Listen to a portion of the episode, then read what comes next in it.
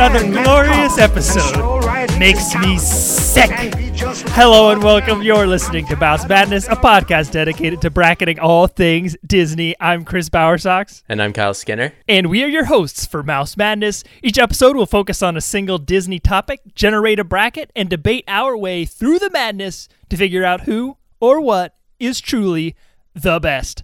Follow us and play along on Twitter at Mouse Madness Pod, or send us an email at mousemadnesspodcast at gmail.com. All right, everybody, we are back with another bracket. We got things a little spooky with the uh, the old Twilight Zone bracket last time, but we're closing in on just under two weeks until Halloween. And since we finally have our dang process down with this podcast and what the themes are going to be, uh, we're we're starting to really line it up with some holidays. So we're going to be talking about the best Disney Halloween movie bracket on these next couple of episodes. so spooky, so scary. Uh, prepping for these episodes, Kyle, it got, it got me in the Halloween mood. Yeah. I mean, uh, we're fortunate in in both of our baseball situations ended uh, uh, with some time to spare in preparation for this episode. So, uh, I spent probably two to three weeks going through and watching all these movies kind of at a nice uh, leisurely pace. For our DComs, I ended up doing a lot of cramming, but these ones were they were spread out quite nicely for me. Yeah, and uh, luckily for us, since we were able to get these uh, these our demographic surveyed early enough, we had the brackets ready, so we could really get into the Halloween spirit even earlier than that. And to help us continue with this Halloween spirit, we've brought back former guest host Tess. Tess, welcome back to the podcast. Happy to be here, guys. Thanks for inviting me to get into the um, spooky season or spoopy season spirit. Totally. So in the uh, in your list of holidays here, where does Halloween rank for you? It is just under Christmas for me. So Oh. it goes Christmas, then Halloween. Um, but there, it's a close second, especially since being a pass holder, um, going to the parks and celebrating the holidays is one of my favorite things to do. So, or it was one of my favorite things to do, um, all things considered in 2020. Um, so that's kind of where my Halloween love kind of goes as anything park related. So this this bracket is certainly interesting since it kind of steers a different direction. And of course, to help us get through all of the spookiness, to help us with the scaries, we need a little spoonful of sugar. Kyle, what you got today? I uh, I'm having something a little different. I've never done this one before. I received a like tiki drink care package from a friend uh, not too long ago, and it involved uh, some ingredients in a mug. And so I'm gonna I'm gonna debut that here on uh, on the show. Except I, I swapped out the mug. Um, so this is called the Pom Tiki Smash. It's a pomegranate uh, tiki drink. Very easy to make. So uh, if you can, and you can re- recreate it. I'll give my review very shortly because I haven't had a sip of it yet because it happens to be 9:15 a.m. and it's a little early for this, but I'm still gonna do it anyways. um, so it's uh, two ounces of pomegranate juice, freshly squeezed, or you know, POM Wonderful juice. Uh, one and a half ounces of rum. I used Captain Morgan because I didn't know what this drink was going to be like, so I didn't want to put some of the good that good good in there. Uh, half a ounce of almond syrup, two ounces of pineapple juice. Throw it into a shaker, shake it up. You can garnish it with a pineapple wedge, a mint sprig, and a sugarcane stick. I didn't do any of that. I, we're we're not that type of podcast. Um, so I'm a I'm actually debuting this mug not only to the podcast, but just to my life in general. I've never used this mug, Chris, but I had to for the Halloween spirit. It is the Trader Sam's Hatbox Oh Ghost no! Tiki mug. Let's go. We are using it. Trader Sam's coming in clutch with the uh, the Hatbox Ghost. His face is missing on his little tiki, but it's in his hat box. Uh, I love this mug. I think I got it last year and just have never used it, and I felt like this was the perfect time. So uh, let me dive into this Pom Tiki Smash, and we'll see what it's all about. It's actually not bad. It's actually not bad. That pomegranate juice is pretty good. Um, it's very sweet, but I think for for this early morning recording, it's just what I need. Chris, what is your spoonful of sugar? So, unfortunately, I am currently battling a non COVID illness. so, have not been feeling too great, which means that I had to uh, make myself something a little bit special. Uh, this is my old summer camp sickness remedy, and that is two shots of silver tequila. So, uh, I got them poured up right here. I'm not going to sip on them, but they're ready to go Okay. for something to go down in this episode, which, you know, I, I need a little something to wash it down, you know? So, uh, I think I know exactly what uh, those moments are going to be for you. two shots of tequila, it's just the perfect amount, you know? It just takes the edge off, but Sure. you're not really going to feel it too bad. So, uh, that's my that's my personal remedy of choice right now. Tess, what do you got? Well, like Kyle said, on the West Coast, it is 9:15 in the morning. So um, I am sporting my um, stretching haunted mansion stretching portrait mug, um, the little uh, tightrope walker, and inside I have some Teavana uh, jade citrus mint tea. So that's what I'm sporting today. Ooh. Beautiful. Lovely. Sounds very refreshing to get this Halloween bracket started. So, uh, as always, and I brought up earlier in this episode, we've got a demographic that we surveyed. Interns went ahead and went to downtown Disney looking for the specific group of people to find out what their top 16 favorite Halloween movies were. Now, uh, Chris, there, we'll dive into it a little bit more, but there's not a whole lot to choose from as far as the Halloween genre.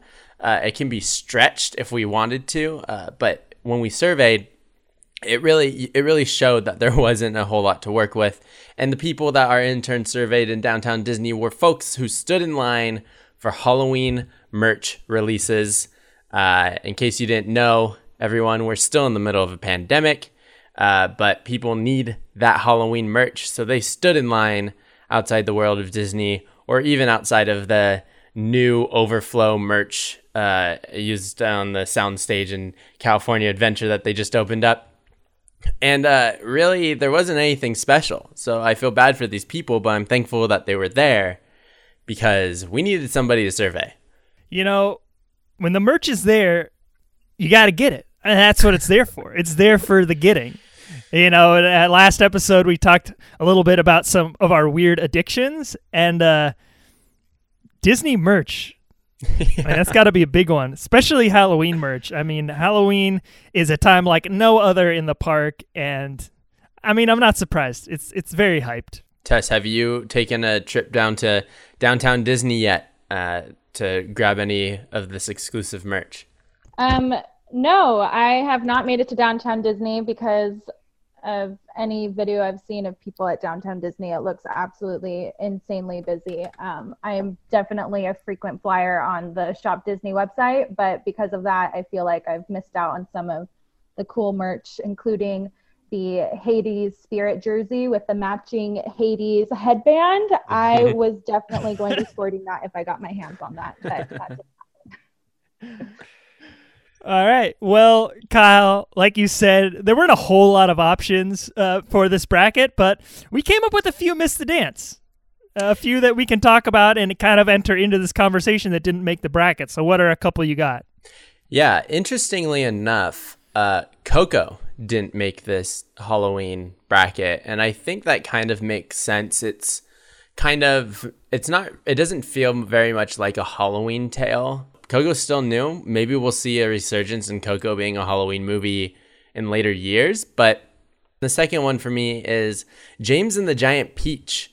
This is a Tim Burton film that really gets overshadowed by Nightmare Before Christmas, um, but it's still really creepy, and it's mostly because Tim Burton is Tim Burton. But um, I it, it's also just not necessarily like the Halloween tale. It's definitely not Tim Burton's most Halloween movie. He's got two of them on this bracket, and many of his live action kind of fall under that as well. But this is just a weird tale with weird characters that can kind of be shoveled into the Halloween genre. So uh, those are the two for me. Chris, what are a couple for you? Yep, kind of like you. All I really have are a couple of movies that kind of fall into that like autumnal realm. Uh, and got Sure. some some fall flavor, and one of those is Frozen Two. Uh, released last fall. there are lots of leaves changing in that movie, so uh, it's not a Halloween movie at all, not even close. But it's in my rotation at this time of year.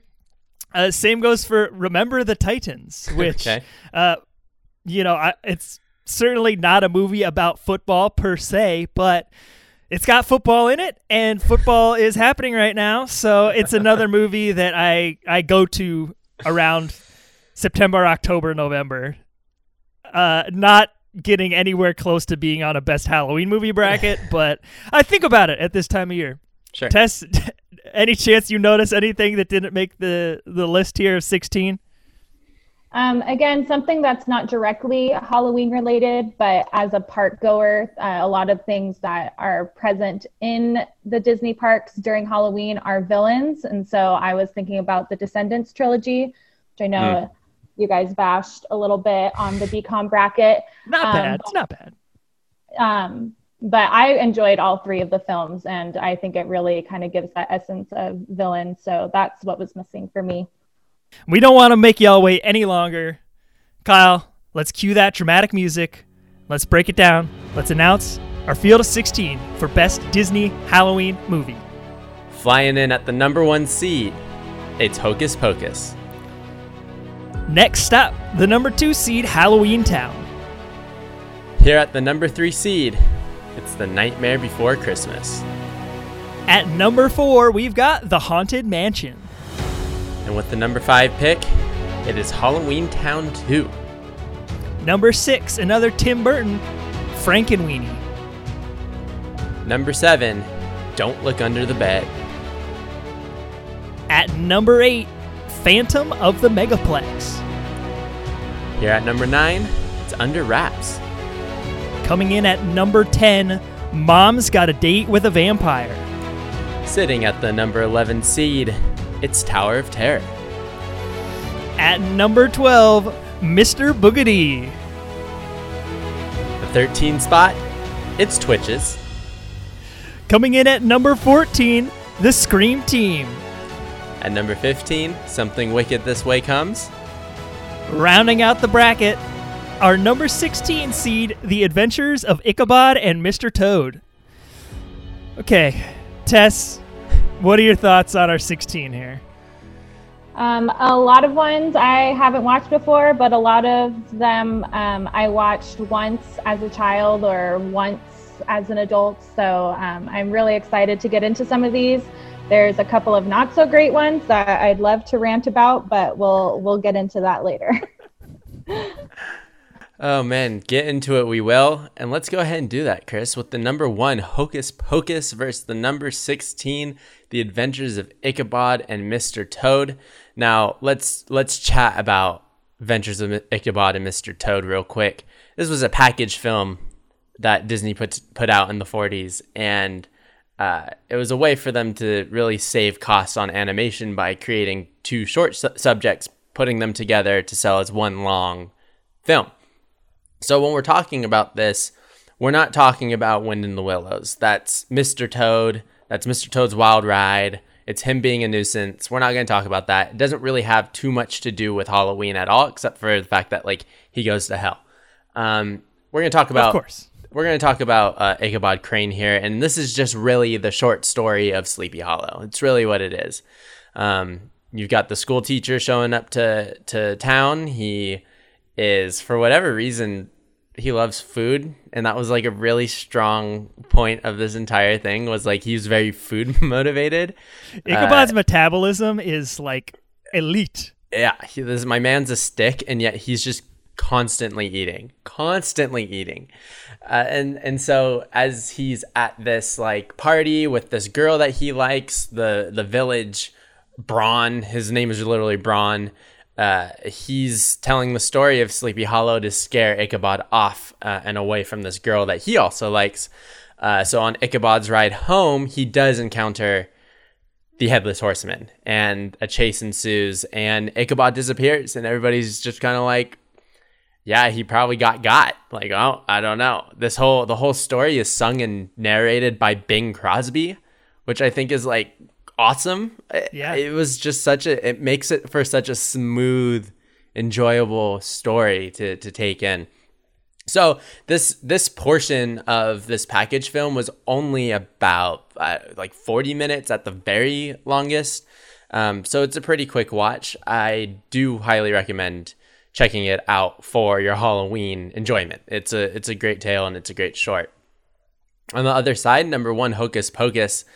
Uh, I mean, the quickest synopsis is that a virgin breaks a curse and brings three witches back to life, and the witches are ready to take some souls to extend their lives. Uh, and it takes some teamwork and a, a dead guy to put them back in their place. And so we've all seen it. If you if you haven't seen it and you're listening to this podcast, I I don't believe you. You've probably seen this movie. Um, this is a solid number one seed in this matchup because this entire movie takes place in not only Halloween, it deals with witches, it deals with curses, it deals with basically every theme that you can have when it comes to Halloween. Uh, Ichabod, not so much. Ichabod's kind of uh, uh, you get a snippet at the end of the Headless Horseman in a chase scene that lasts about five minutes, but really that's that's all there is to the Halloween ness of that. So I can dive in further with with Hocus Pocus if it moves on, but I'm gonna keep it pretty surface level. I'm gonna move Hocus Pocus on past the number 16 seed here. Kyle, the only other time we've talked about Hocus Pocus was in our best cat bracket when we were talking about Thackery Binx. yes. And uh, on that episode, I publicly declared my hate for Hocus Pocus. The sentence I used was I would rather watch Coco and Inside Out every day for the rest of my life before I have to watch Hocus Pocus one more time. But uh, I had to do what I had to do. I had to watch Hocus Pocus for this bracket. Uh, I'm going to come in hot here, and it's not to burn Hocus Pocus, it's to burn The Legend of Sleepy Hollow. oh. The movie description for Legend of Sleepy Hollow is Meet Ichabod Crane, a spindly fellow who needs to fend off the town bully if he wants to sweep the beautiful Katrina Van Tassel off her feet. I rewrote that description to be more accurate, which would be Meet Ichabod Crane, a new in town pompous creep who gets exactly what's coming to him. this dude, Ichabod, is like the worst Yeah, he is the worst. he's like super full of himself for no reason. And this guy Gaston Jr., who is like this town bully, apparently, we don't really see him being much of a town bully. He's just like a big muscular guy, and we're just supposed to like look at him and be like, "Oh, that guy must be a total jerk because he's like so muscular and athletic and so good at riding horses." And so Ichabod is just like clowning on this guy the whole time, Mm-hmm. and the other guy's like not even doing anything. He's just it really makes Ichabod look like the bully. And at one point he's singing about like wanting to go out with this Katrina and he's talking about how her dad is this wealthy landowner and like oh he wants her land and he wants her money and it's like I don't know I don't know about this. Also, mm-hmm. Katrina is like framed as this prize for this rivalry, which also don't love it. So I'm gonna call our boy Ichabod Icky Icky from now on because Oh, Icky is just this is not my kind of dude. Uh, I have a question for both of you. What's your interpretation for what happens at the end of this movie? Yeah, I th- I think that the legend was true. As much as I want it to be Gaston Jr. like messing with him and going out there and like you know, just scaring Ichabod off. I think it it was true. Um I think, you know, maybe Gaston Jr. and, and our headless horseman are homies and he knew exactly what was gonna happen and, and sent Ichabod out there. Um Ichabod's dead though. Ichabod's dead. That he that flaming pumpkin got him. He got got. Ichabod's done. We'll never see him again. And it, and he like you said, he got what was coming for him. See, like I don't mind either way. Like I'm good if he got got, and I'm good if he got scared off too. Because either way, this dude is not a good person. the The reason I think it's actually Gaston Jr. who did it is because his introduction is him like coming in hot on a horse. And so, Yeah. like, you see that he has the skill to do that, like, tight horse maneuvering that the headless horseman does. Yeah. So it kind of makes like it. sense to me. I like interpreting it that way. You also physically see Ichabod with another family. Right. So uh, that's how I'm choosing to believe it. All of that being said, the Headless Horseman sequence is great. Mhm. It's really, really scary. Uh, some good like music and sound in there. Animation is awesome, super crisp, super clean. And if you just like take out that one little like five to ten minute part, I would love Legend of Sleepy Hollow. It's just all this stuff leading up to it makes me not like it. So uh, I'm agreeing with you uh, on the strength of those things you talked about the the Halloween imagery, all that stuff. Enough to move Hocus Pocus on for me in a best Halloween movie bracket. Tess, do you agree with that? Yes, I think I think Hocus Pocus is just very superior in this bracket. Um, I have a personal connection with Sleepy Hollow. I was I was in a non-copyrighted version of the play when I was like a sophomore in high school or something. Um, it was great, uh, and great being um, the sarcastic use of that word, but. um, I I really enjoy the story, um, but but watching it as an adult for the first time, um, I agree with you that Ichabod is a creep, and he had what was coming for him. Just like you know, I know we weren't talking about uh, Toad's Wild Ride or uh, Wind in the Willows, but I mean, Toad Toad deserved what was coming for him too. Um, so, which in the end, in the movie version, Toad didn't go to hell. I want Right. I want to remind you guys they made it a happy ending. So I don't know if that's the way the book ended or Disney wanted a happy ending for one story and wanted Ichabod to die at the end of the other story. I don't know, but I agree that Hocus Pocus deserves to move on, move on, and Icky Icky can just you know stop being a creep. Tess, that's so funny that you were in a Sleepy Hollow because I was in a Wind in the Willows when I was a sophomore in high school, and I was one of I was like the weasel leader, and I had this like uh, uh Bert from Mary Poppins Cockney accent I attempted, and it was uh, it was interesting. But let's move on to uh, the number eight seed Phantom of the Megaplex versus number nine Under Wraps. Now we talked about both of these movies on our best DComs bracket. Uh, so I'll start with Phantom of the Megaplex and just kind of go over some of the things that we said about it. Uh, it's it's not the cleanest of movies. It's kind of a, a bit awkward, as most DComs tend to be. The guy who plays the lead character, not a great actor. He constantly is doing this like breathing, this like giggle breath thing after he says things. He's like, "Oh, I'm going to the popcorn stand." it's like this little like laugh that's very very annoying because he does it all the time. All the time. um, but it's uh it's pretty like cheesy and goofy, but I think in a good way. It's sort of trying to be a play on Phantom of the Opera, but it really isn't anything like Phantom of the Opera, other than that No. there is a phantom haunting a theater. Right. Something I really enjoy about it is the the cleverness of like the phantom doing these little pranks that have to do with the movie that's playing in the theater. Uh, that was kind of fun for me to be like, oh yeah, no, that's that's kind of creative uh, and and non-threatening. It's like very Disney, where it's like a little bit creepy, a little bit spooky, but uh, not necessarily scary. Right.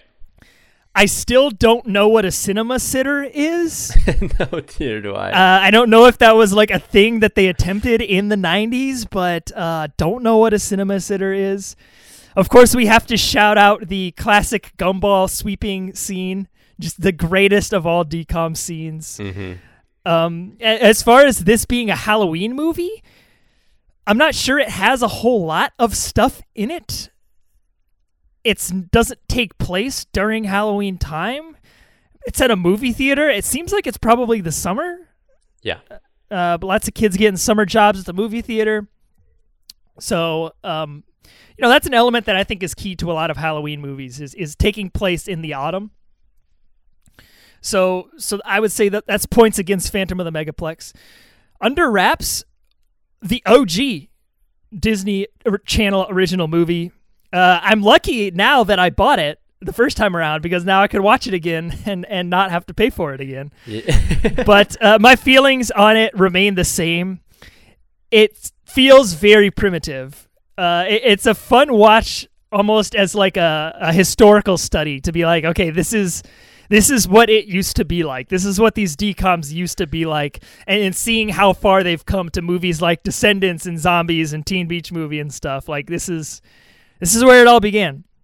It's a movie that plays a lot like a Nickelodeon type thing, like maybe a Goosebumps or something. The humor is a little bit more ribald. It's a little bit more uh, children's raunchy, uh, kind of gross out stuff. To me, that makes it not feel very Disney. But it does have a haunted house in it. It does have a mummy in it, and to me, those are those are pretty strong Halloween qualities the thing that I think about yeah. when I think about Halloween movies and I think about holiday movies has a lot to do with tradition. And everyone's traditions are different. So, Star Wars Episode 5, The Empire Strikes Back, was a huge Halloween movie in my house. Has nothing to do with Halloween, but it was something we, for some reason, watched to get hyped to go out to trick or treat. So, uh, you know, calling a Halloween movie a Halloween movie, it's very, very like open for interpretation to me. So I don't know how much you can rely on that. Like, oh, it's got Halloween imagery. It doesn't have Halloween imagery. Like, if it's a, a Halloween movie for you or a holiday movie for you, it is what it is.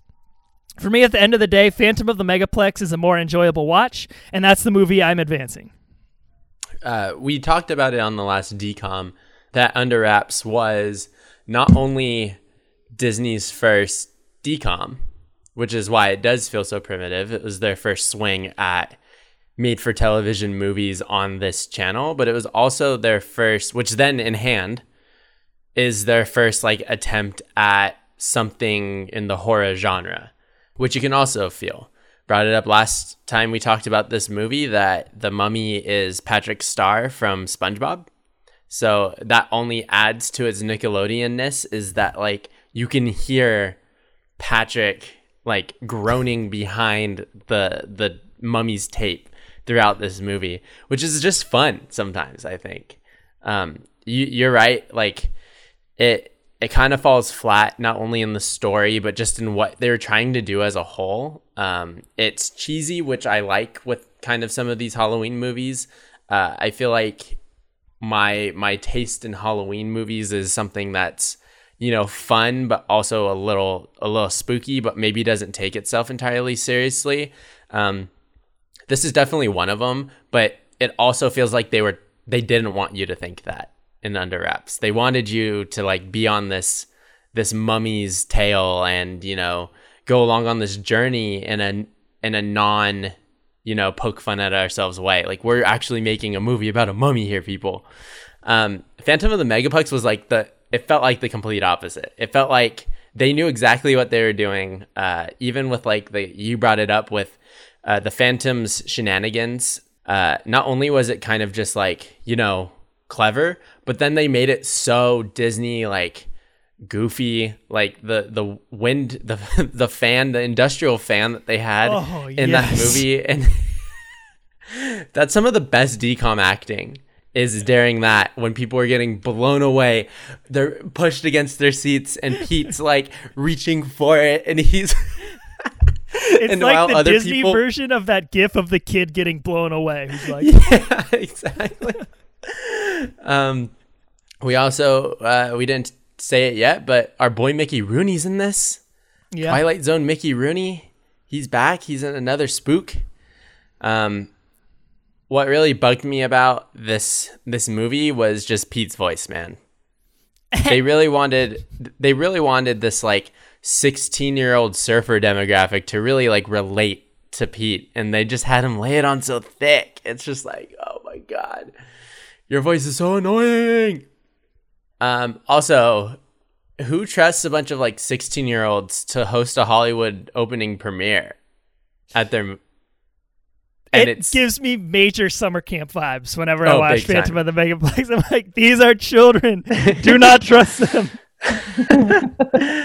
oh man, but Chris, at the end of the day, I'm with you. this movie's definitely the more enjoyable watch, uh, even if it's not within this kind of like fall autumn time period. It's definitely got the hijinks that I enjoy in a Halloween movie. Um, kind of go on a journey trying to solve, and you're you're you're taking these step by steps uh, ways to figure it out. And the ending's not surprising. You could call it from the beginning, but uh, the way that they try and divert you is always fun. So I'm with you. I'm moving it on. Tess, any last words for DCOM's original movie, the first DCOM under wraps? Um, I just have to give a shout out to the drive through scene, as predictable as it is, or not predictable, but as much as we see it in other movies. I just loved watching the mummy order food, not order food, but talk to the intercom and the girl acting like she knew what he ordered. I, I really enjoyed that bit. Yes. Great bit. I God, yeah. It, it's so what you would expect out of that actor. Patrick Star would do that. All right, let's talk about the next matchup. It's number four, the Haunted Mansion versus number 13, Twitches. Uh, so I remembered watching Twitches when it first came out and really enjoying it. Um, I I remember it being, you know, like this is a great new Halloween movie. Can't wait to have it in my rotation. Uh, Twitches is about these two twins that are separated at birth. They happen to be witches. Uh, when they're reunited, they on their 21st birthday, uh, this evil force that was trying to kill them when they were babies is back and it takes the uh, the power of togetherness, love, and sisterhood to take down the darkness. Um, this movie sucked. This movie was awful. um, I from its like cheesy punchlines to uh, the you know Tia and Tamera are like really great actresses together. They had Yeah, been doing yeah. it all of their childhood, all of their lives. So they they were really good together. But that just made everything around them seem even worse. And then you could tell the writers wanted them to like really connect to the youth by giving them like these weird, stupid phrases to say. Um, like when at the very end, uh, when they did the whole like whatever loser thing together, I was just like, turn it, Loser? turn it. Can I turn this movie off? Do I have Come to Come on, keep? man. That was that made me smile because I remember when people used to be like, Oh. eh, I I got like I got like sweaty with embarrassment. I couldn't handle it. It was bad. The um the two protectors, Karst and Ileana, I thought Ileana full send, Karsh was too afraid to like be silly and you could tell their dynamic and chemistry was just so off, but they wanted to make it work so bad. And they there's such a potential for that duo to like they had some really good banter. Just Yeah. like Yes, the yes. the response just fell so flat sometimes from Karsh that it was just like that's your reaction is so off. This is not that's not good. Can so I, I, interject really liked on that for a second? please.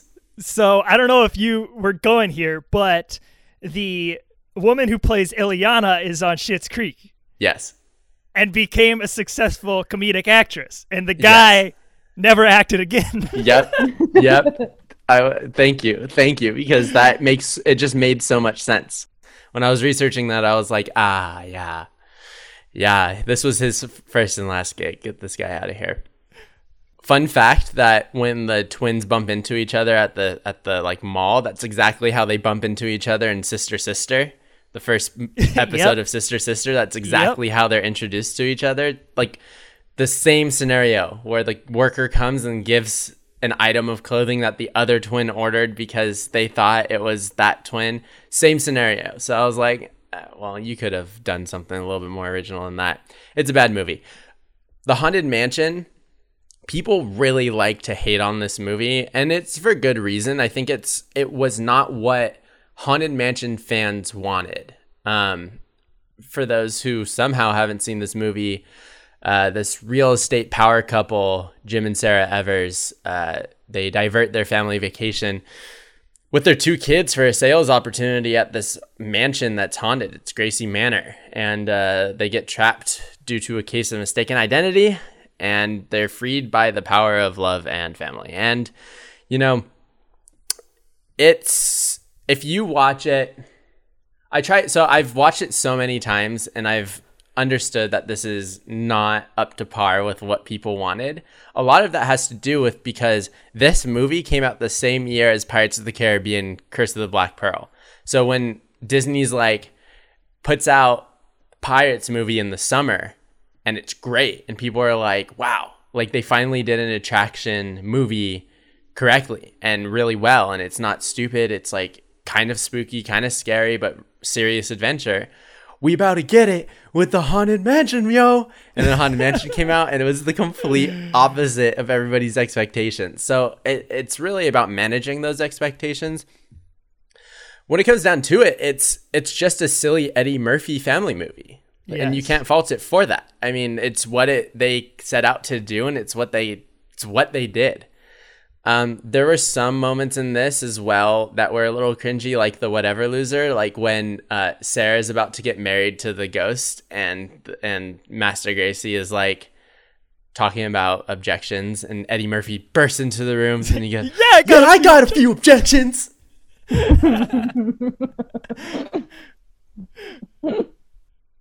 it's just like I feel like that scene was in every movie in like the early 2000s. Shrek. it was.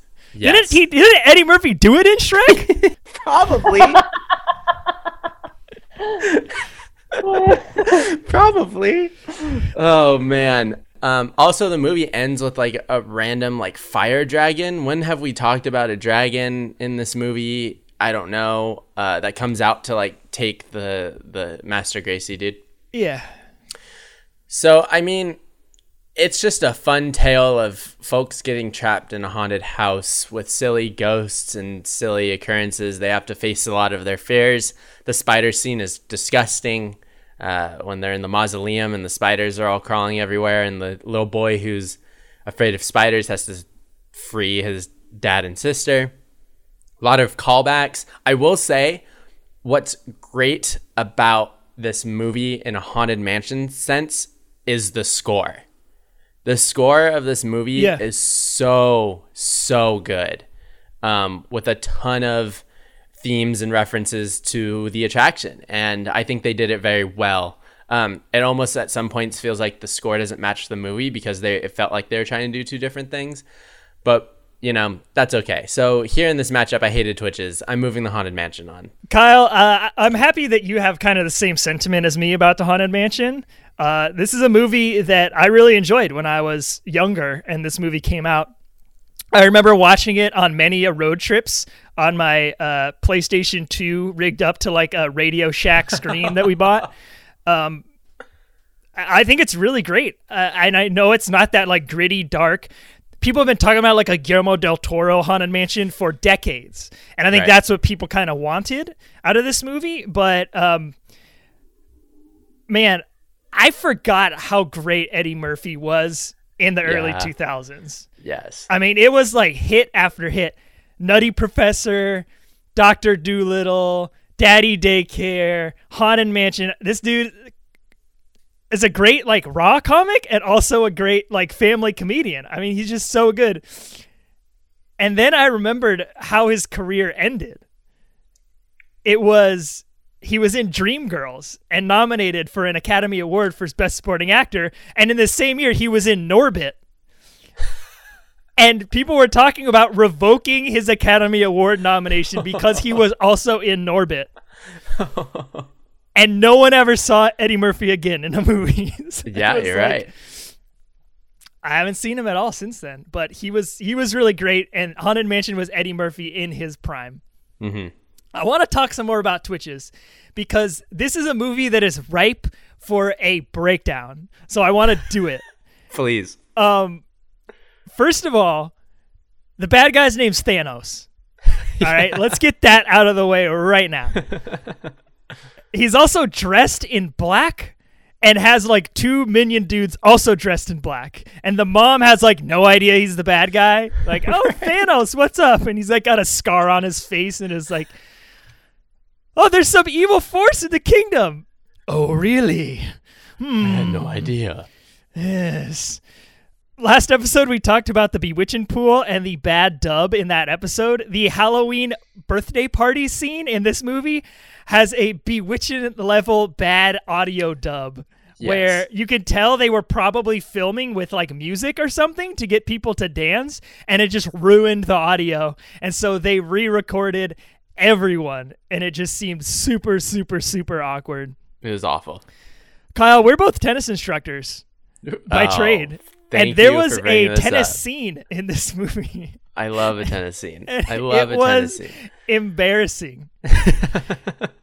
Uh, I can't remember which of the Mowry sisters it was that was uh, on the court, but she was standing in no man's land, hmm hand near the neck of the racket, and basically like volleying at it like she was swatting flies. Yeah. And then the Yep. camera like reverses to the other side of the court, and it's just like a nice like ace. it's like all right. Uh, it's how most tennis scenes go in Hollywood, and it's like you know they don't teach the actors the the correct swing mechanics. They're just like go Yeah. out there and swing, and so every single time it's Yep. like, what is what is happening here? it happens in a lot of sports movies. It it reeks of Corbin Bleu trying to swing a baseball bat. Not pretty. We talked a little bit about Ileana and Homeboy. What's his name? Karth. Karsh. Karsh. They kiss at the end and Yeah. become like a couple. Felt unnecessary, Of course, it was unnecessary. but they kind of addressed it when one of them's like, "Wait, you guys are a couple?" And they're like, "Yeah, off and on for like 50 years or whatever." I'm like, all right. At least they like referenced how weird that decision was. yeah, totally. Uh, the other thing that disturbed me at the ending of this movie was the theme. The opposite of darkness isn't light; it's love. Literally, not true. Open a dictionary and find out for yourself. The opposite of darkness is indeed light. So uh, I, I cringed when that was like the, the moment when the evil was banished from the kingdom. All in all, this movie's just all over the place. And I agree, not advancing. Tess, any last words for Twitches? Uh, no, except that I was pleasantly surprised that they didn't really play on the whole like Prince and the Pauper type of storyline, that they just kind of like let them, you know, unite and be kind of close to each other right away. I thought that was kind of refreshing that they didn't have to harp on their differences, that they can just kind of move forward with the storyline. But other than that, um, not as memorable as Haunted Mansion. Yeah, definitely. They also like completely said, "Hey, uh, who knows like graphics here? Oh, oh, Tom over in product knows how to like render graphics. All right, Tom, you're gonna do everything here." And it was just like they they committed to the special effects from the castle to the darkness to everything. They just said, "Do the do the best you can," and they they tried really hard. but it was Yeah. awful. All right, let's move on. We're we're hesitantly moving on to our next matchup. It's Halloween Town 2 versus boogedy. Mr. Mr. Boogedy, aka Mr. Boogedy. Boogedy. Boogedy boogedy. Um, so just to give you all a little peek behind the curtain, we take extensive notes before Yes. we talk about these movies, and my notes for Mr. Boogedy are non-existent, and my notes for Halloween Town 2 are about three lines. Chris, I have one note for Mr. Boogedy, and all it says is "Gag City, bitch." Oh, Okay. you know what? My, you know what mine says? Mine says "gay city" because you can't see the yes, G. yes, yes. I didn't want to say it, but I was I was thinking it the whole time. You don't see it till the very end, and it's so funny.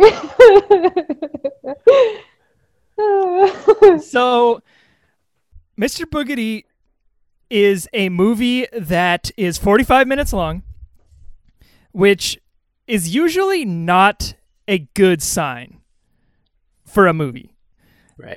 and so um, I watched Mr. Boogedy and my eyes were wide the entire time. yes.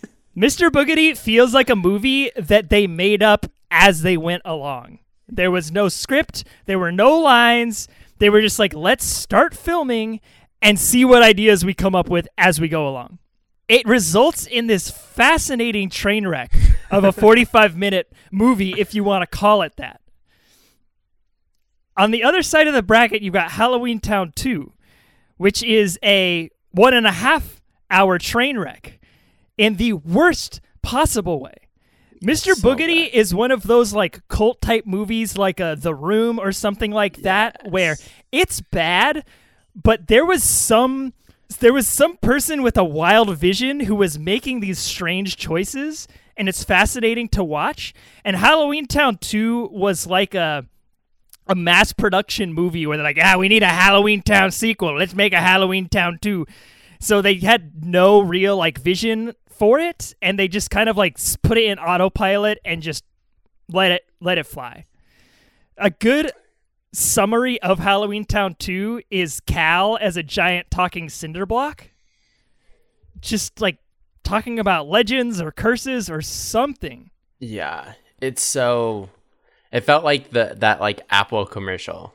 You mean like the very very old. Yeah, like, where they throw the Mac. thing into the screen. Yeah. Yeah.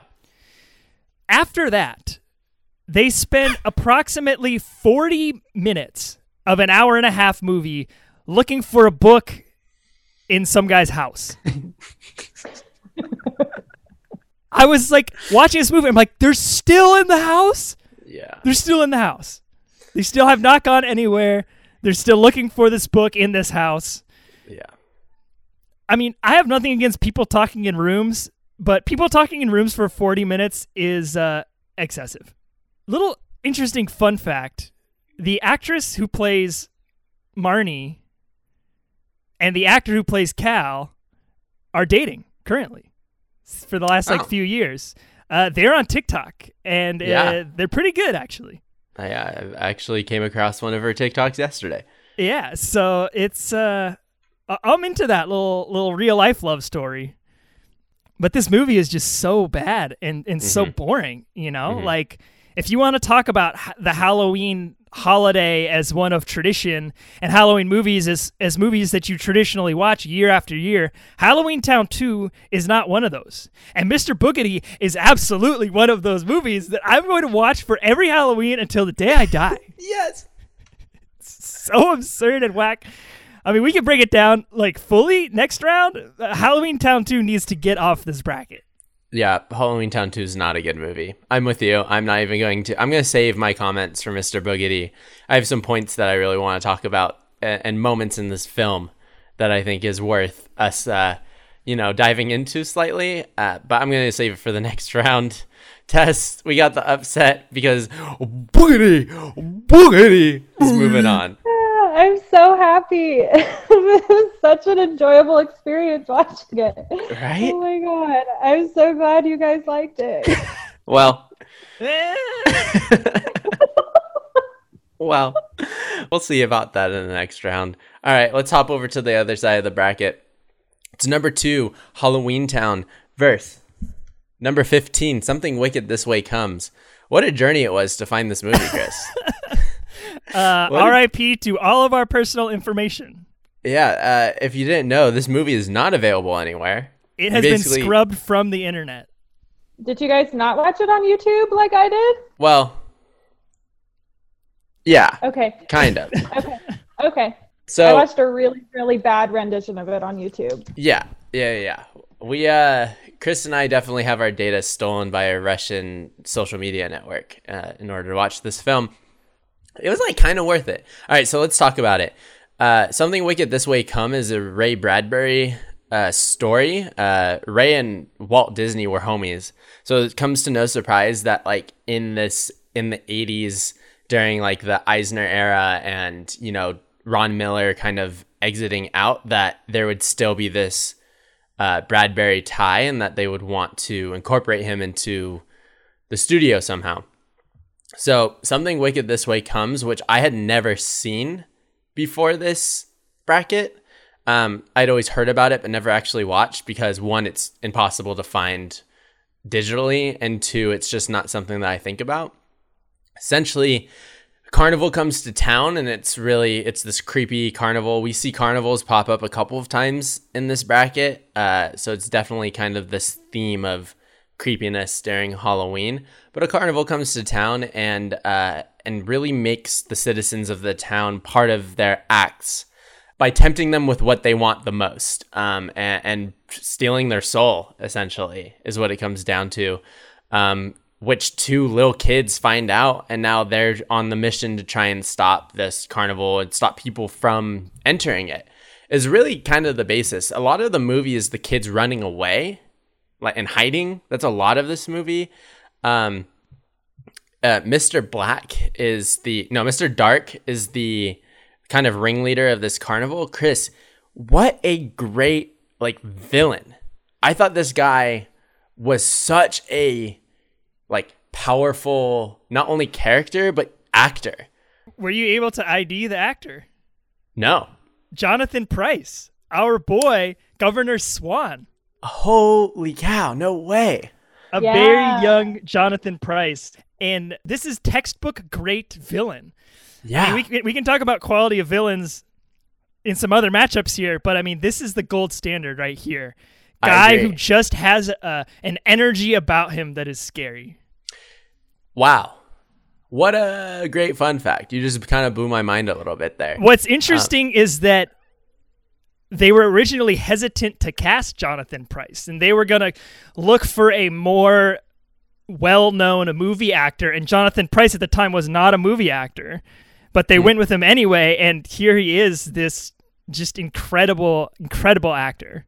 Yeah. So he's on a mission to steal the souls of these little kids, and essentially he would then take that soul and have this kind of eternal youth, very hocus pocus esque, um, in in his motives. But there's one scene in particular that really kind of blew my mind and and just had me like edge of my seat just watching.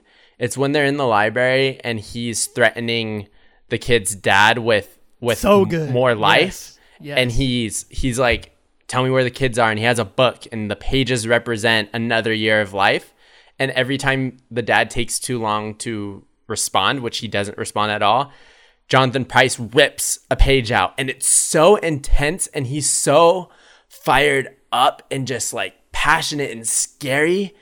He's just like 32 years old. That's, that's a perfect time. You're you're young. You still have kids. 33 years old. And i'm just like oh my god. It was so good. Like i just want to watch that scene over and over again. I really liked this kind of you know it this had a, a very big the masks twilight zone theme right? Where it's like these people who are a little selfish or or their wants are a little bit gross or weird and they kind of have to you know be responsible for that by they get their soul snatched for being you know the the cigar salesman being this like creepy dude about like cuban women and money and the other guy being very creepy about like quote unquote exotic women right? And he goes into the belly dancer tent and gets snatched. So it's one of those things that you have these kind of subtle lessons along the way. Very enjoyable like watch. As far as like halloween goes uh i didn't get a ton of like halloween vibe from it in my opinion. Um it felt like a very classic just kind of like thriller movie but there was some, i don't know what it was for me that just didn't you know make me feel like i have to watch this every halloween. This feels like a movie that i'm going to watch again soon. And and it doesn't have to be halloween. Um across the board it's halloween town which is you know we talked about it in the DCOMs uh, it's a very big world exploring movie um, which i think is what makes it a lot of fun. Uh, I, I brought that up on the DCOM bracket it's fun to see what kind of monsters live in halloween town. Uh, halloween town's a movie about this you know mysterious happenings in this parallel universe to the human world. And it takes a, a family of witches to figure it out and and end it. Um, people are being also snatched and kept in a movie theater. We got some movie theater themes here in this bracket, uh, and and it's also that the Kalabar has enough power to enter the real world and essentially like punish the real world for casting the people of Halloween Town out into their own universe is what I, I kind of got from it. Which is kind of bizarre because it felt like the people of Halloween Town were like chill with it. They actually enjoyed it. Uh, one thing that really bugged me that we didn't get to say about Halloween Town 2 is that they very obviously couldn't get the permit to like shoot at the original location again. So when they on Halloween Town 2 in the intro, they talk about how Halloween Town is always changing. It's never the same. And it was just and so they like zoom in on Halloween Town and it's the smallest box set of just like facades. And I was like, ah, this is already off to a, a terrible start. But Halloween Town is fine. They have that kind of, you know, get ready for it, pull out your shot. Iconic, uh, you know, set with the big pumpkin in the center of town outside of City Hall. A bunch of people in, in Halloween costumes walking around that are supposed to kind of be like real ghouls and goblins and stuff. It's a cheesy DCOM, right? Uh, you have uh, Debbie Reynolds, uh, who's an incredible actress, does a very good job of being this grandma witch, I think. Um, but everything from the lines that the kids say to the scenarios they get themselves in. The barbershop scene is one of those where it's just it like uh, they need to get hair of a werewolf. Werewolf is a barber in Halloween Town, which is pretty silly. That's fun, right? Hairy guy is a barber. Uh, and they they shave off some of his hair and he looks in the mirror and he's like oh i kind of like this uh sir the hair that they took was from directly in the back of your head looking at a mirror front on is not going to show you what the back of your head looks like so how do you know if you like this new look if it's not really new look because you look the same from the front it's it's a nice heartwarming like you know this family bands together. I love that the brother doesn't get any powers. He's just kind of the lame duck. Like he's just along for the ride and all of the women in the family are like, We're witches, bro, and you're not really anything. You just gotta hang out and complain about everything the entire time. This is a tough matchup because Halloween Town is very Halloween, right? It's a it's literally Halloween. Yeah. Literally all the time. Uh, deals with witches, deals with this kind of, you know, quote unquote spooky with this villain who's like really intimidating uh as long as well as you know these goofy kind of scenarios as you go along a little lighthearted something wicked is very just dark the entire time um but it's a very good story it actually made me want to like read the actual story um i feel like that's a they probably dive in a lot more into you know the happenings at the carnival and more of the motives of uh, Mr. Dark. Uh, man, I don't want to do it because I liked it so much, but I think I'm gonna have to do it just because I don't know that it's gonna be in my Halloween rotation. I'm gonna move Halloween Town on. Woo, baby. Yeah, I I liked something Wicked a lot, but there's it just feels like a, a timeless, just like a piece. It's not with with the Halloween movies, I see it as I'm gonna watch it usually just during Halloween. So I, that's just my personal bias that I have here.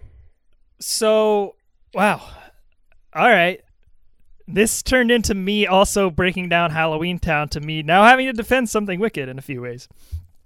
So, Kyle, I know and Tess, you're both from a rural community. Yep. As as am I did y'all not have like harvest festivals or carnivals or fairs during October and Halloween time? We have one of the coolest like corn mazes in the area. So, yes, I would definitely say so. Yeah, we had a fair every Halloween. So, even though they did not say like, "Oh, it's Halloween," the leaves were changing, there was a fair.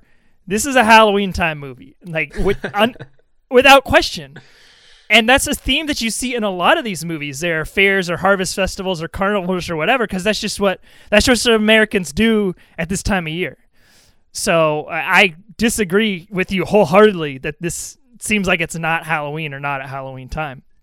Yeah, there's no like trick or treating, but um, you know, like we talked about with some of the Miss the Dance movies, it's got the autumnal feel to it. Halloween Town. I have so many problems with this movie, and I don't think I was able to articulate it well enough in our best DCOMs bracket, so I picked apart a couple of, of moments here. First of all, I want to start this by saying I saw on Twitter yesterday it was like the 20, 24th anniversary of Halloween Town or 19th, or, I don't know. It was like a trend. Mhm. And under the trend, someone had tweeted, Y'all need to recognize that Halloween Town is a better movie than Hocus Pocus. And I was like, That's not saying much for either of these movies here. Um, I think it does what it sets out to do, and that is a children's book about a Halloween town coming to life. And the value in this movie is just seeing this like fantastical world of Halloween Town. I could see how like a child could be very inspired by this. There's there's interesting masks and interesting makeup and it's kind of cool and like it kind of like stimulates your imagination a little bit. But when it comes to like actual story and like actual characters, there's just really not a whole lot here for me. But let's talk about some of these like smaller moments. The broom salesman. Most extra human being. I guess he's not a human, but he's he randomly chose an Elvis impression for for like being the broom salesman and he gets the line of the entire movie. That Luke guy turned into such a wiener. okay. Um Some of these like puppets like did not work for me at all. The Yeah, guy who's the cab driver is decent for most of the movie, but in the very last scene when they're like riding the bus out of Halloween Town, you can see that they dressed the puppeteer as like a goblin, and he's like he's like cuddling the like is this this guy's like partner or something like that? Like these two are like cozied up next to each other. Yeah. The other puppet that like does not work is whatever creature is in the mayor's office, Kalabar's Yeah. office that Pops up. it like the- pops up and they like cut away from it when it's talking because they just like You don't have to deal with it. probably didn't work. One other thing that does not work for me is Mark Mothersbaugh's score. Mark Mothersbaugh was a member of the band Devo, great Huh.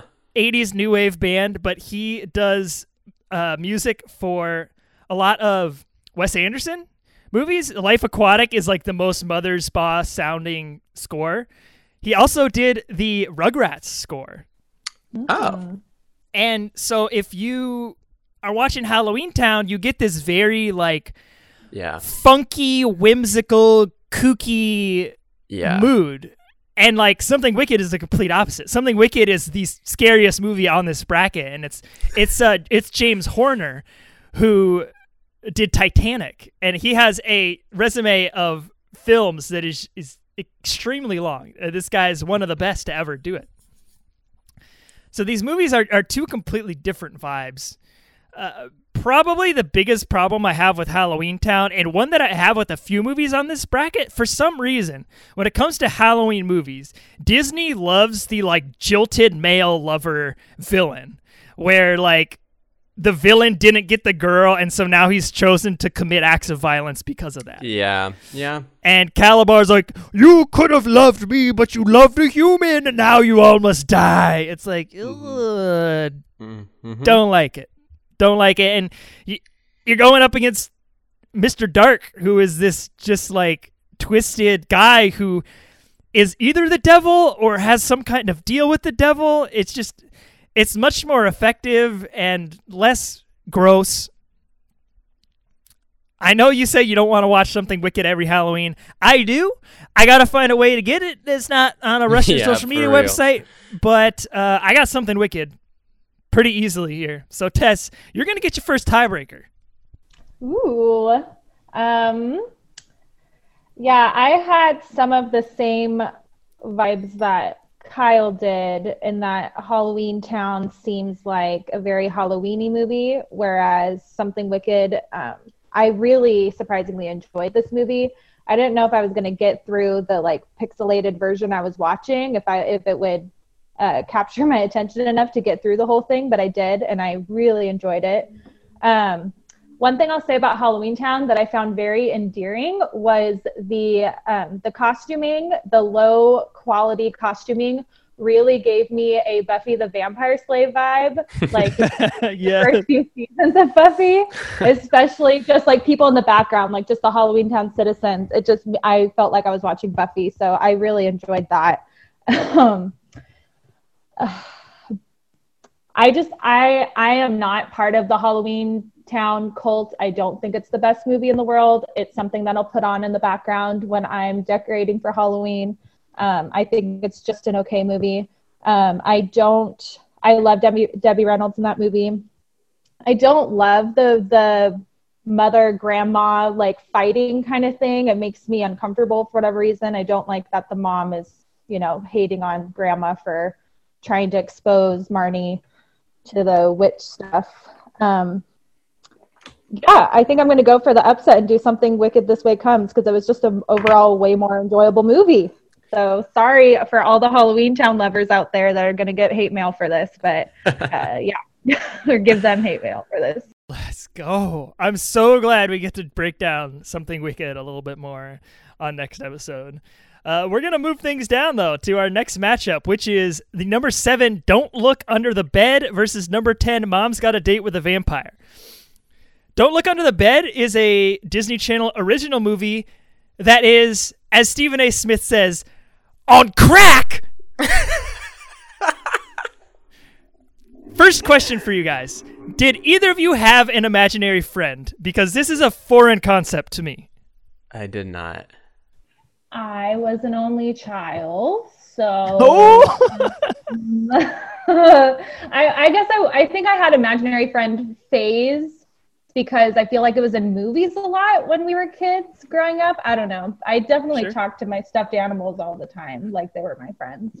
Okay, so this movie seems to be a platform for this actor. There's a pro pro imaginary friend agenda in this. Uh, it's very and like these imaginary friends are like wild. I don't know. Reckless. I, I feel like I don't know the name of the actor who plays uh, Harry Houdini or Larry Houdini, hmm but they gave him a lot of room to play, a lot, and I was into it at the beginning when they were doing like Same. awkward shots of him, like just doing like weird stuff. of like, bro, this is great. Like I'm eating this up.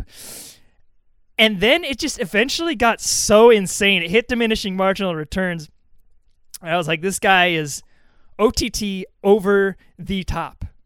I got I was getting major like Aladdin genie vibes for a lot of his like gags because Okay. he would he would play a lot of like puns and then embody what like that pun was, but he was over the top the entire time, even when things were getting serious. And ultimately, that's what this movie is. Like, it's about uh, a young girl named Frances Bacon who, who um, I guess, refuses to believe in imaginary friends because she believes in science. And uh, Larry Houdini is just an insane person, and they're trying to get her to re-believe in imaginary friends. And that's it. Like, that's the movie. Uh, there's nothing Halloween really going on here. There is a scary imaginary friend, uh, Boogeyman. We've got another Boogeyman movie. I think we've got three on this bracket. Uh, and this is probably my least favorite Boogeyman. Boogeyman drinks something called Boogie Goo, um, which I would love to taste a Boogie Goo one day. I don't know about that. Most ridiculous moment in this movie for me is the fingernail battle that happens at the very end, uh, like the climax scene. Boogie's fingers grow, fingernails grow super long, and he's using them as swords.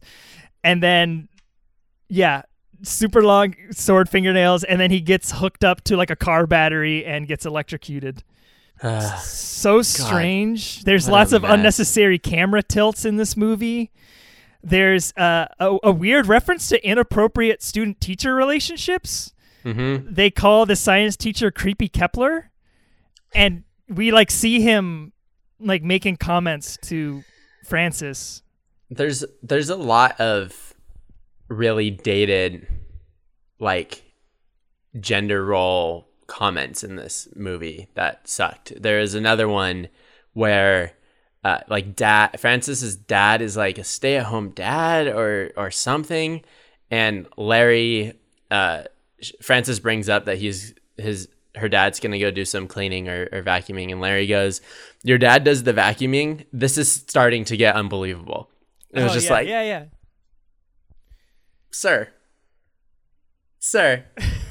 All of a sudden the movie gets really deep when it starts talking about a, a bone marrow transplant and some like Yeah. leukemia uh, family health drama it's like Yeah. a weird contrast between how goofy like the imaginary friend stuff is and now you have like childhood cancer in the mix as well and like and that Frances wasn't willing to like save her brother and she feels that guilt and it's like where did this it's like come this from? escalated very why are you quickly. making us do this It's very very weird. Uh, on the other side of this matchup, you've got Mom's Got a Date with a Vampire, which to me is a very I will say it's a very solid movie. It's definitely not my favorite, but there's not a whole lot of holes that I can poke in it, honestly. I love the scale of this movie. A lot of these Halloween movies have these very large scale, like catastrophic events happening, like big curses and towns being take chasms in the earth opening up and being absorbed into hell and like this, this Yeah. mom's got a date with a vampire that's what the movie's about. Mom goes on a date with a vampire. Chaos ensues. And and i love that. I love that for any movie. I love that for a DCOM Caroline Rhea who is uh, one of my neighbors on the upper west side does a great job as the mom in this movie. She has a, an incredible savage mom line when the little kid's like, I'm supposed to go to Headless Horseman, like Duffy got us tickets. And she's like, Well, I hope Duffy did his homework. Just like a savage mom line that, like, only someone who had a single working mom or is a single working mom can, can understand just the, the savagery. Totally. Yeah ultimately i mean there's just there's just a whole lot to like about this movie. Uh, i can talk about it a little bit more next bracket. I, I think it gets the easy win for me here over the strange don't look under the bed Yeah, I'm gonna do the same. Uh, but before before I pass it along completely, I wanted to bring up a part that just made me like two parts in Don't Look Under the Bed that I just completely face palmed. One is when Darwin, who's the little brother that that was sick, gets dragged under the bed by the boogeyman in like a, a pillowcase or whatever, and uh, and the entire time he's in there under the bed in this like boogeyman world. Darwin goes, "Who are you talking to? There's no such thing as imaginary like uh imaginary friends." It's like, "Darwin, you just got drugged under the bed and you're not believing that like your sister's talking to somebody like what is what is happening, Darwin?" Uh and the second part is the freaking kiss at the end, man. oh yes Why'd she kiss? Why'd she kiss her imaginary friend? Why did they have to end it with this like love motivation? It was just disgusting. Ah, God, I, I was like so ready for this to be one of those like fly under the radar movies that like we remember it coming out maybe uh, as a as a DCOM and that this would trigger something to be like, wow, I'm gonna put this on the Halloween rotation. I'll never watch this movie again. I don't think so. Uh, I'm with you. Uh, Mom's Got a Date is just a solid movie. Tess, your thoughts because you're pacing over there. You're ready to get after it. I hated this movie. Don't look under the bed. I hated this movie. I couldn't finish it. Like once the um the imaginary friend started guilt tripping the sister for not donating not for not donating donating her bone marrow when the fact that the older brother did match the little brother should be celebrated. It's not a bad thing that someone else didn't give their bone marrow. It's really irrelevant. Has nothing to do with the rest of the movie. And the fact that it was brought up again when like the counselor or whatever was um, talking about it with the parents, it was just it was very weird. Um, it also another problematic element was like kind of like the anti mental health vibes with everyone thinking that the girl was crazy, um, which I Yeah. guess was the times because it wasn't you know 2020 people are much more cool about that stuff now, but it was just very very uncomfortable and very very trashy and I hated it with all my heart. That's actually a perfect synopsis for that entire movie. Very trashy, and I hated it with all my heart. Let's move on to this next matchup. Uh, number three, The Nightmare Before Christmas, versus number 14, The Scream Team. Uh, let's start at The Scream Team, baby.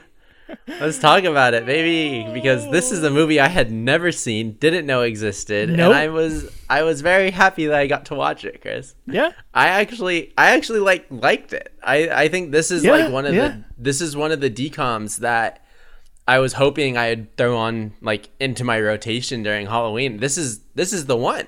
Um you've got uh, a, grandpa that dies solid start to the movie um, and then uh, his soul gets trapped in this like limbo. Um, you come to find out that it's because this other pilgrim ass ghost zachariah who was burned at the stake 200 years before for accidentally killing his wife is snatching souls around town to take his revenge on this this small community. Uh, and Grandpa's one of those souls. Uh, there's souls in this world, in this realm, pass through essentially like a customs. Think like Coco uh, going into the land of the dead. Yeah. It's a very, it's like exactly the same. Uh, they they go through this customs, which I was like really, like I praised Coco for that. Scream Team did it first, baby. Let's Scream go. Team did it first Let's go. um, and it was really funny. You had the kind of like over the top customer service lady, like wishing everybody a happy death as they go through this mirror into the afterlife.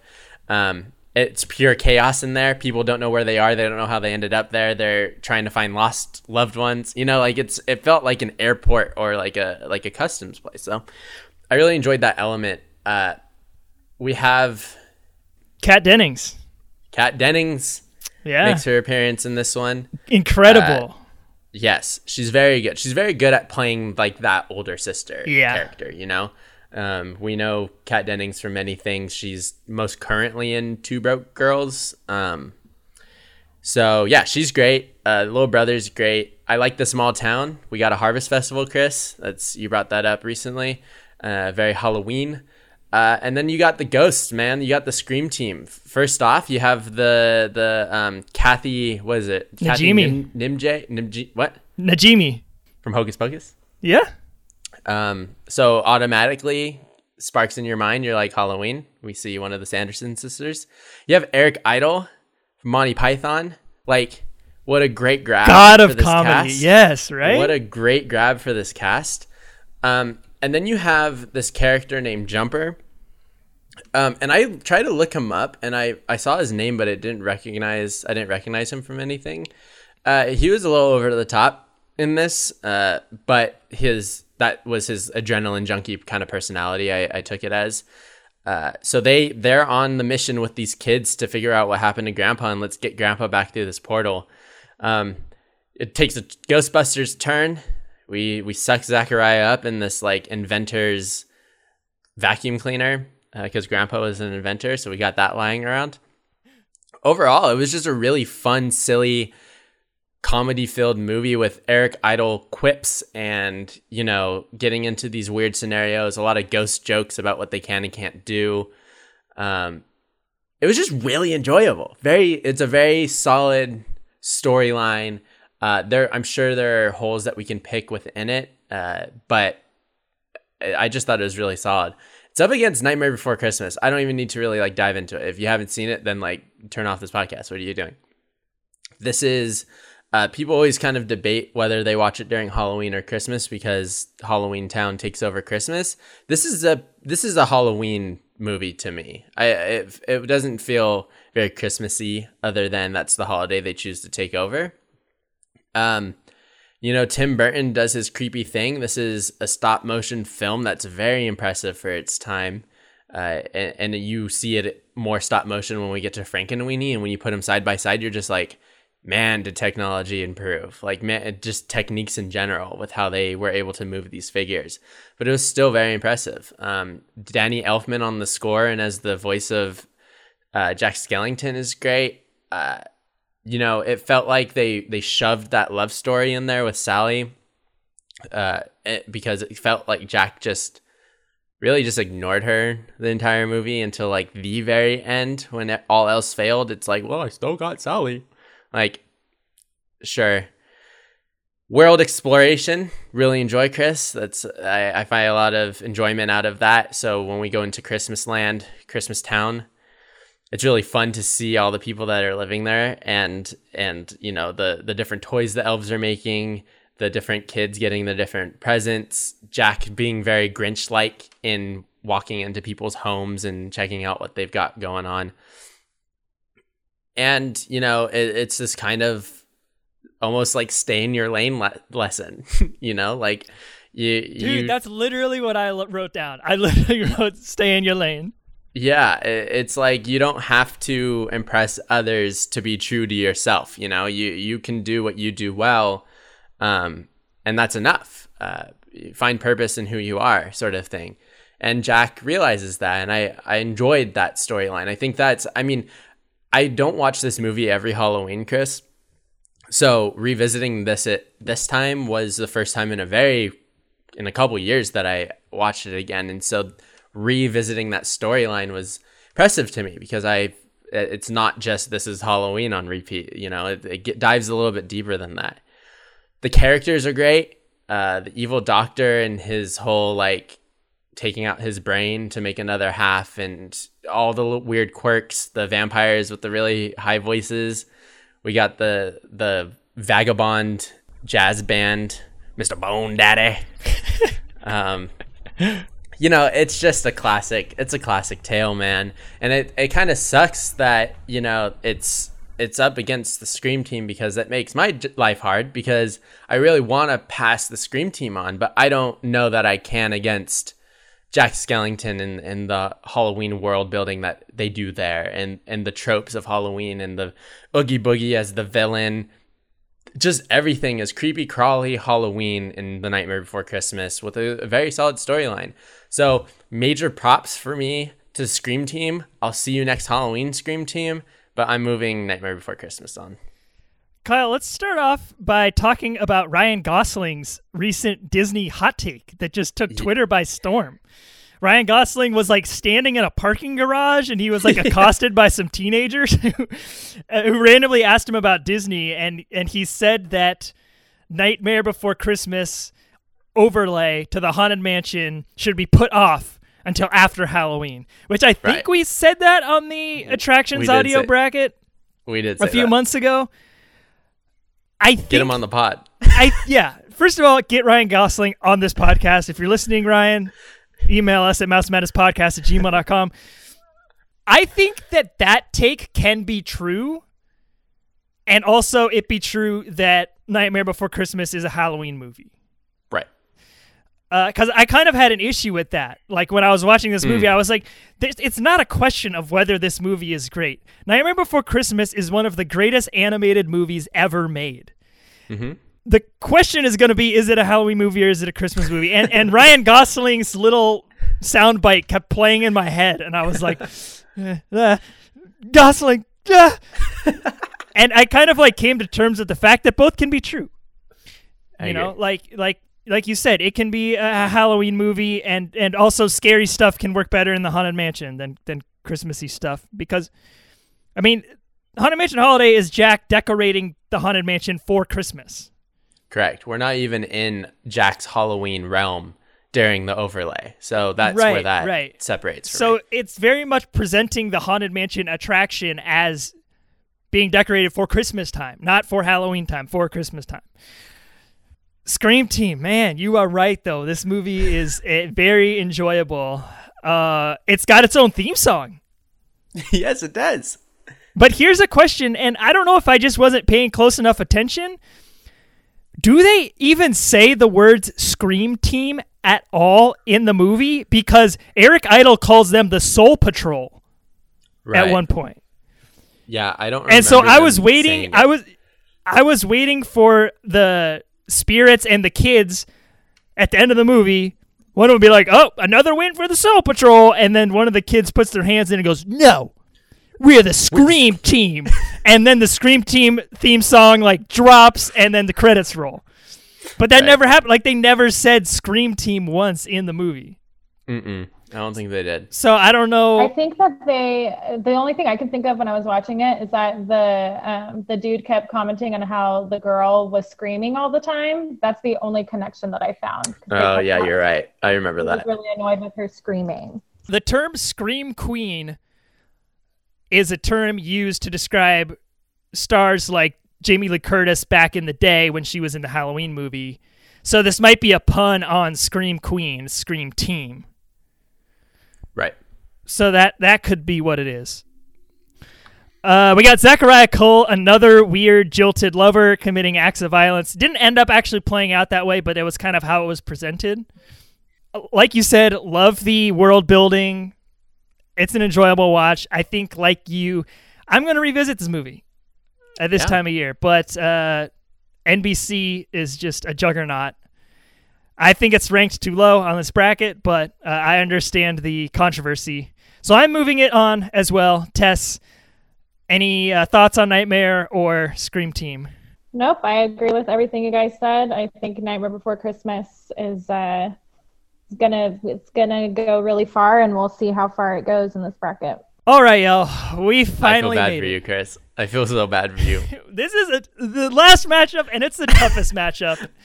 It is the number six seed Frankenweenie versus number 11 Tower of Terror. In a lot of ways, Frankenweenie feels like a souped up Nightmare Before Christmas in its animation style. The the stop motion and the claymation in this is pure. It Oh, looks so good. so so so good. In Nightmare Before Christmas, you can tell it like they they went through it and probably took several years to get everything right. Frankenweenie was just like it's amazing honestly like what they're able to do with all of the different textures and uh you know just making it look so crystal clear Yeah. it's great it's a parody of sorts on frankenstein and it has some things to say about science versus nature Totally. or or science versus God, whatever, whichever you prefer. It it's a little bit clunky for me in getting to that, like getting through that theme and like getting through what I think it might be trying to say about it. Uh, you lose some of the like plot and some of the character. I think in this movie, I think it's more of a commentary than it is like a, a story about a boy and his dog. Hmm. That's just me. It's just like that science stuff is just like they hit it so hard on the head, especially like that PTA meeting where all of the parents are like, "We don't believe in science." yeah. It was like very clear what this movie was trying to do. That's not to say it's not enjoyable. I do love Sparky. Uh, we didn't have Sparky at all on the best dog bracket, and I think that's probably a mistake because Yeah. he's great I agree. we obviously had Mr. Whiskers on Best Cat, and I think an even bigger mistake is that Mr. Whiskers did not win the Best Cat bracket because I forgot how incredible this cat is. I'm just like in stitches. Every single scene Mr. Whiskers in, he absolutely steals it. This is so good. Oh, his man. his alphabet cat poops, absolutely legendary. We talked about the tennis scene in Twitches. Kyle, we've got a baseball scene We, oh, do we? in Frankenweenie. We've got our two uh, wheelhouse sports on this bracket. the only thing I'll say about that baseball scene, Victor's got a solid bat flip. He, oh yeah. he goes Fernando Tatis Jr. on this ball and does a solid four rotations on this bat flip. Watches that thing not even leave the yard, but leave just far enough, bounce Yeah. far enough out of their park area. Yeah, he definitely uh, uh, pimps a ball that probably should not have been pimped. Frankenweenie's got that classic Tim Burton dark humor in it that I, I just love. My favorite part is when they have the New Holland Festival and uh, the mayor presents his niece as the New Holland Girl of the Year or whatever, and she's got the birthday candles in her hat, and she's like, "I don't think it's safe," and he's like, "Nonsense! The fire chief is here," and they cut over to him, and he's like this guy who looks like a zombie. He's like, "Yeah, everything's fine." it's so good. It's like classic Tim Burton delivered in perfect deadpan. Yeah. Uh, it's Ugh. great. Frankenweenie, a, an incredible watch. Um, I knew it was going to be. I had really high expectations for it, and it certainly met those. Tower of Terror. Much like Something Wicked This Way Comes, Tower of Terror has been scrubbed from the internet. And I would love to know why. Because Tower of Terror was a delight. Yes, it was. I remember walking through the Tower of Terror gift shops on many of occasions and seeing this movie on DVD and being like, this looks terrible. I mean, I grew up watching The Twilight Zone, and I'm like, they try to do some stupid Twilight Zone thing with this Tower of Terror. It's probably awful. I never gave it the time of day. And it popped up on this bracket, so I had to track it down uh, on a non Russian website, but I, I, I got a hold of it. I watched it. Not great quality, but I really enjoyed it. I don't know if it was because my expectations were so low. But much like Mom Has a Date with a Vampire, this is just a really like structurally sound movie that has a lot to enjoy. It's got Kirsten Dunst, who we all know from many things, but it's also got Melora Hardin, who we all know as Jan Levinson Gould. Well, actually, not Gould. The Gould has been divorced. Right. Um, she doesn't really have a very big role. She's like the singer actress, but uh, it's just kind of fun to see her pop up. Very interesting the way that they kind of like tie in the ride into this movie. It surprisingly really works for me. It's not super awkward. They have some Tip Top Club references. The Tip Top Club is like an important location to the plot and the finale of this movie, and really the Tip Top Club is just like on a sign in the Tower of Terror lobby. Yeah. And like they turn it into this whole location. And it was cool for me as a Tower of Terror fan to see what the Tip Top Club looks like. It's lit. The Tip Top Yes. Club. It's got a live swing band, a huge dance floor. It's got a buffet. you can chow down at the Tip Top Club. Ultimately, this is a really good movie about family, about uh, forgiving the trespasses of the past. It's got some some witchcraft, which I, I don't know works in Tower of Terror, but um, it's it's got the ghosts. I got I got a kick out of all the ghosts. I loved all of their banter. That's not to say there weren't some issues with this movie. One thing that multiple movies on this bracket reference is like the fake news publications of the late 90s and early 2000s. Totally. There's like I- think Scream Team does it, mm-hmm. this movie does it, and one other one does it. Maybe Mom has a date with a vampire. The dad is like a writer Yeah. for this like Weekly World News type fake news outlet. And it just I don't know that do they still make those? I don't know. Not that I've seen. In this media environment, they might have all kind of like merged into one giant news source. All we have left is the onion. right. one problem with realism I have in this movie is just the idea that there's this massive hotel in the heart of Hollywood that has been abandoned for 60 years and no one has touched it. right. this property is worth for sure in excess of $100 million. dollars mm-hmm. 13 floors. The actual Hollywood Tower is located like right north of the 101 freeway in Hollywood, prime location. Uh, and I just don't believe that it would just be sitting empty for like 60 years. They kind of explain that and being like, oh, like, yeah, it was in great granddaddy's will, and uh, they said no one can touch it until the mystery is solved. So, right. uh, yeah. but I can't wait till it's solved because then you know I got the gold mine. Got the so they kind of do explain it a little bit, but I'm like, dude, the bank would have come up with some type of way to explain why this property needs to be in someone's hands and someone's got to get money out of it. And for a property that has been sitting vacant for 60 years in the heart of Hollywood, can't believe that the gate is just open and the dad just like walks into it and he's like, "Up, "We're here. We're we're going going right in." Everyone in Hollywood's just really afraid of ghosts. Yeah, I uh, I see it as, as probably if this location existed in real life, a uh, squatting ground for many uh, homeless individuals in Hollywood. Correct. The movie's a little bit clunky off the ground, but by the middle part, I was pretty invested in. I, I, I really cared for all of the characters, cared for the ghosts. I really wanted them to solve the mystery. The thing that was bugging me the most was that the elevator didn't drop like on the night that the event happened. Right. The only reason I think that they did that was to to have that like finale scene where like the climax is the elevator drop. dropping. Is it not going to drop?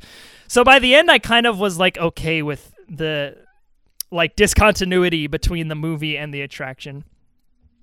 This is a really hard one.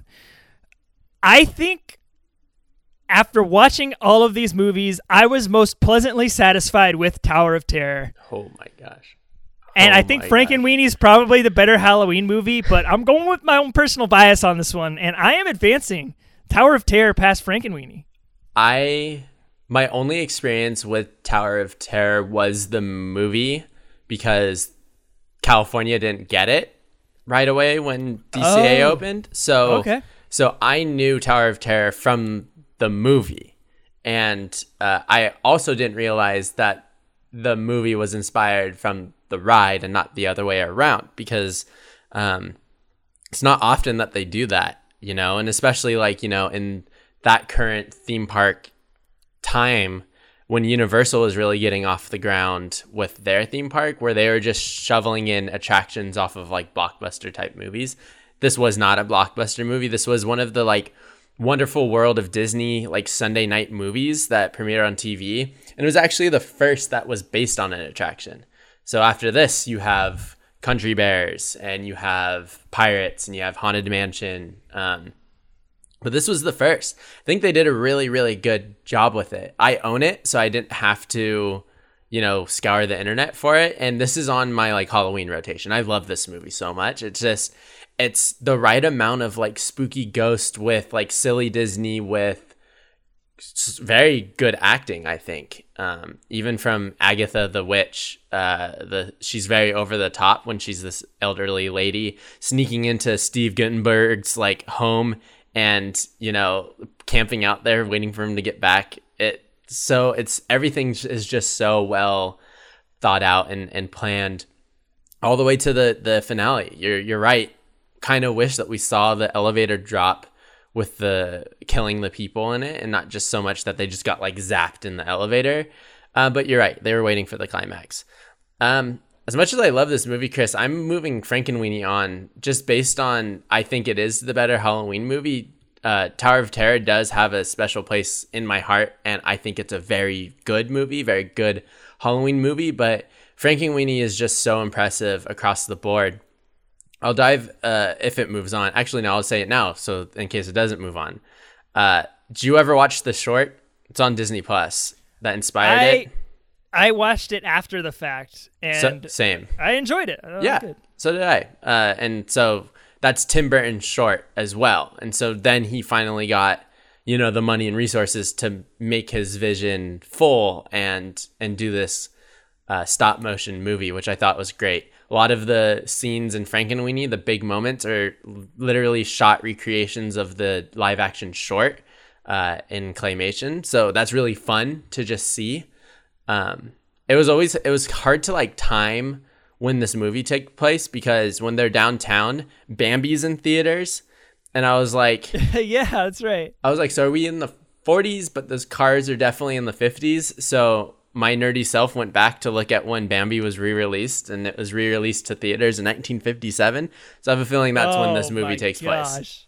Takes place in Bambi re-release era For what- America. okay. for whatever reason. So I'm moving Frankenweenie on. Uh, you brought up all the points that I really like about it. If uh, so, I just think it's a very solid Halloween movie.